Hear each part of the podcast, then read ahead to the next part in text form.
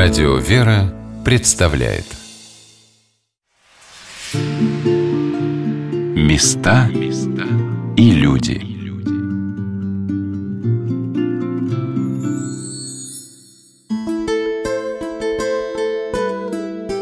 В Дамаск мы прилетели ранним утром.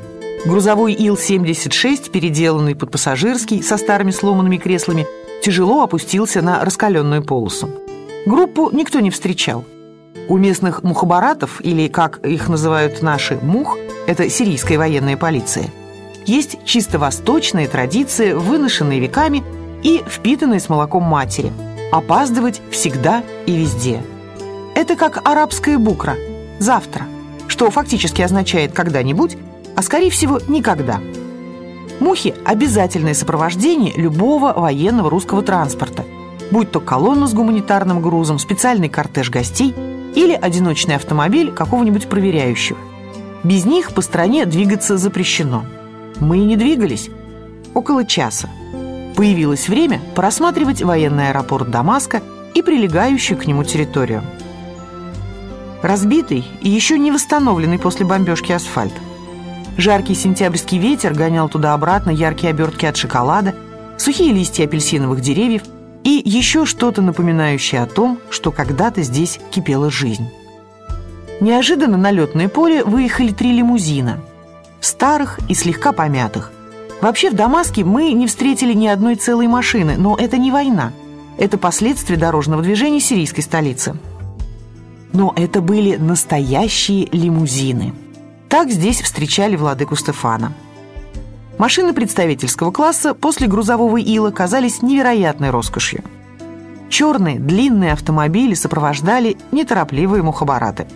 Они все-таки соизволились не зайти до нас. Дорога из аэропорта до русской офицерской гостиницы, где базируются не только военные, но и вся журналистская братья, занимает около часа. Удивительно, но сама трасса очень качественная. Мы ехали и вертели головами по сторонам. Настолько пропитанные любовью православные Маалюли отличается от Дамаска. Мы также проезжали мимо растерзанных войной зданий с вывороченными балконами, видели разбомбленный аквапарк, который до войны был одним из самых больших в мире.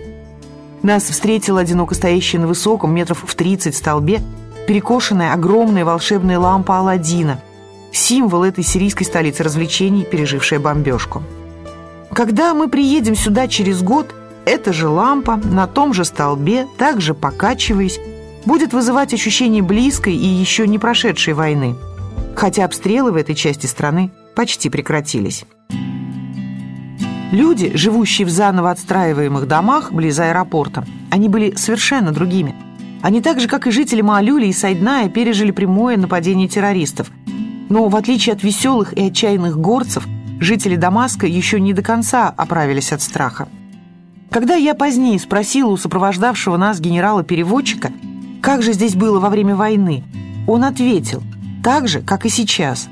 Шли кто куда по своим делам, а когда начинались обстрелы, просто падали на асфальт, а потом вставали, осматривались, есть ли убитые и раненые, и если нет, то шли дальше. Ледяной ужас охватывает от того, что война может стать обыденностью – тем более в библейских местах. История Дамаска начинается примерно четыре с половиной тысячи лет тому назад. В Библии он впервые упомянут в связи с пленением Лота. Дядя Лота Авраам не дрогнул от захвата своего племянника, а мобилизовал рабов. И, разделившись, напал на них ночью, сам и рабы его, и поразил их, и преследовал их до Ховы, что по левую сторону Дамаска – сказано в книге «Бытия». Так что город существовал еще во времена Авраама. Хотя жители сирийской столицы утверждают, что строителем его был сам Ной, ведь по их твердому убеждению свой ковчег он пришвартовал горе Касьюн, откуда сейчас начинаются стены древнего мегаполиса. Ну и, разумеется, первый камень Дамаска был заложен именно этим библейским патриархом. И хотя этимология топонима неизвестна, на арамейском языке есть очень похожее по звучанию слово, которое переводится как «хорошо политое место». Может быть, поэтому гордые сирийцы связывают происхождение древнего поселения со вселенским потопом. Первой точкой нашей экспедиции стала гора Касьюн, пещера первой крови, Магарат Аддам. Так по-арабски звучит «Пещера первой крови». Место, где произошло первое в истории человечества убийство. Сами мысли о том, что сейчас мы увидим свидетельство расправы Каина над Авелем, казались невероятными.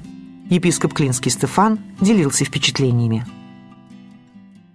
Тогда, когда брат на брата пошел из-за того, что одного жертва была принята, а другого нет, наверное, это самое страшное, когда братская любовь превращается в ненависть одного брата по отношению к другому. И вот это, конечно, ну, после того, как было падение ангела Деницы, и с ним еще сон ангелов, наверное, это второе по духовной, духовному смыслу события. Когда из-за того, что жертва твоего брата была принята, а твоя нет, ты готов брата своего убить. Вот это разделение по духовному признаку, это, наверное, для нас своего рода напоминание, что мир во вражде лежит только потому, что вражда начинается внутри сердца одного человека. Путь к Магарат-Аддам начинается у подножья горы на площади Шандин. Это начальная и конечная точка местных маршруток, роль которых выполняют малюсенькие Сузуки и Киа, грузовички и автобусики, в которых с трудом могут поместиться 5-6 человек. Только такие узенькие в плечах и бедрах машинки могут протиснуться и даже разъехаться на узких улочках, вдоль которых на склоне горы лепятся небольшие домишки. Мы решили пройти этот путь пешком. Нам предстоял подъем в полторы тысячи ступеней по откровенно чужому миру. Грязные пороги, заброшенные дворы, ручьи нечистот, благоухающие на 40-градусной жаре, резкий поворот и перескакиваешь по доскам мостикам, которые на самом деле никакие не мостики, а пол душевой кабинки – завешенной дырявой клеенкой. Как она тут оказалась? И удивительные, редкой, породистой библейской красоты темноглазые лица. Светлых людей здесь не видели с начала военной операции. Не покидает ощущение, что мы попали в один из конспирологических романов Дэна Брауна. Город закончился, а мы все еще ползем наверх по лестнице, ведущей к самому началу апокалипсиса. И вот он, разверзнутый рот горы, где произошло первое в мире убийство – так, по преданию, природа отреагировала на преступление. В книге «Бытия» есть такие строки. «Голос крови брата твоего вопиет ко мне от земли, и ныне проклятый от земли, которая отверзла уста свои принять кровь брата твоего от руки твоей». Мы внутри тех самых уст. Мы видим чрево земли, возмутившееся содеянному одним из первых людей на земле – мы видим даже каменный язык и зубы пещеры, замершие в ужасном оскале. Мы видим отпечаток крыла архангела Гавриила на своде. Господь послал своего верного вестника остановить землю от второго убийства. Гора хотела сомкнуться и похоронить братоубийцу Каина. Четкий отпечаток перьев выделяется на основном темном каменном своде металлическим оттенком. С каменного неба капает вода. Здесь говорят, что это слезы отчаяния горы – я протянула руку под воду, чтобы кожей запомнить ощущение холодного страха, который стоит внутри этого чрева. Это не та прохлада, в которой хочется спрятаться от невыносимой 40-градусной жары. Долго внутри пещеры находиться невозможно. Ужас гонит обратно под палящее сирийское солнце. Места святые. И они своего рода напоминания всем живущим на земле что есть такие места, что они реальны, что именно здесь происходили те события, которые записаны в Священном Писании. А раз так, значит, все, что написано в Священном Писании, правда. Можно потрогать эти камни, можно ощутить тот дух, который присутствовал, наверное, в том месте, которое можно назвать местом крови, скорби или первого жертвоприношения, когда один человек убивает другого. Это все остается на века, потому что каждый молящийся, приходящий сюда, вспоминает это событие. И даже горы, скалы показывают и запечатлевают внутри своих камней то, что теперь показывают люди как, ну что ли, свидетельство когда Бог обличает нас, когда ангельский чин сотворяет какое-то действие, которое раскалывает скалы, показывает язык, показывает то место, где люди должны видеть последствия своего греховного падения. Вот с одной стороны мы видим красоту мира, красоту природы, красоту скал, гор, удивительные виды, когда смотришь с этих вершин горы на а, поселение людей. Они под этими скалами. Они должны быть ими охраняемы. И когда человек обращается вверху горы, он, во-первых, жертвоприношение свое приносит там, где, как он считает, лучше всего Бог его слышит и видит. То есть на самом верху самого красивого места. А с другой стороны, самое красивое место – это внутри нашего сердца.